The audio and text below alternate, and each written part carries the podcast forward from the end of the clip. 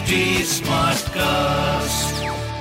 आप सुन रहे हैं एच डी स्मार्ट कास्ट और ये है लाइव हिंदुस्तान प्रोडक्शन नमस्कार ये रही आज की सबसे बड़ी खबरें। मुझे शहादत मंजूर थी मदनी के बोल पर धर्म युद्ध जैन मुनि ने दी चुनौती।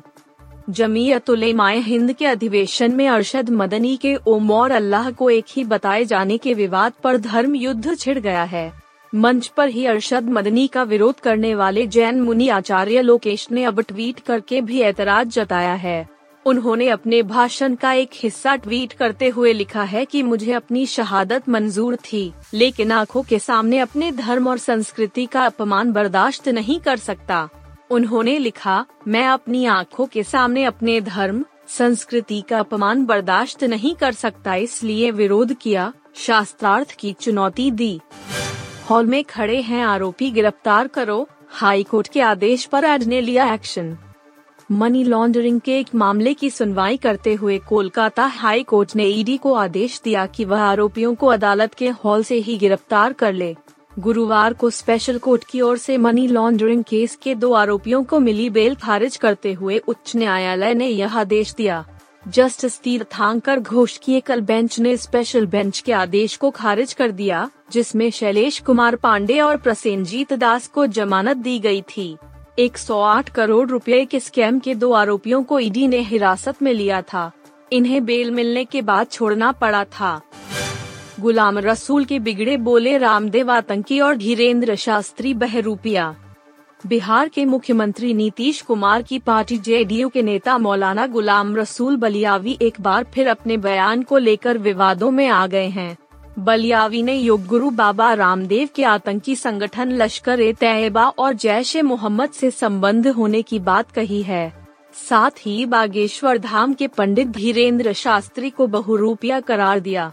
इसके साथ ही उन्होंने पीएम नरेंद्र मोदी से भारतीय फौज में मुस्लिमों की संख्या बढ़ाने की भी मांग की है।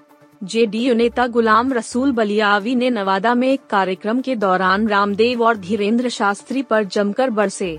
उन्होंने बाबा रामदेव को विदेशी बताया और कहा कि उनकी संपत्ति की जाँच होनी चाहिए। उन्होंने मंच से कहा कि रामदेव भारतीय नहीं हैं।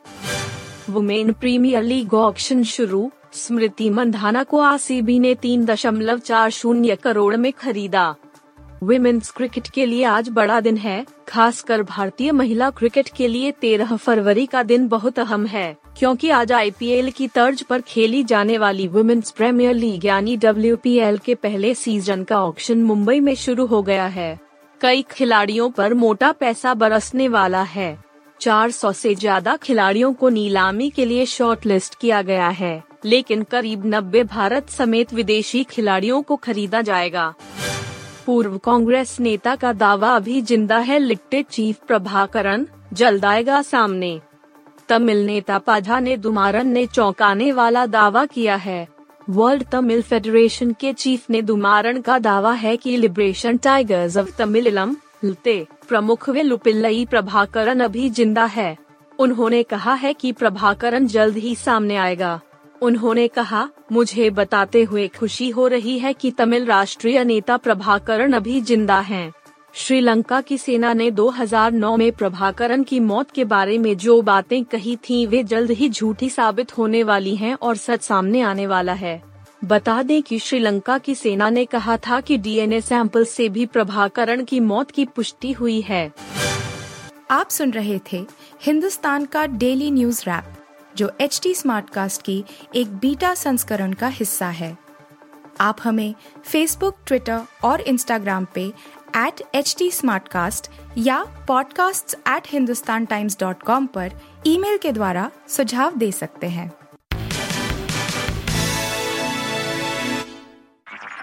आप सुन रहे हैं एच डी स्मार्ट कास्ट और ये था live Hindustan production smart Smartcast.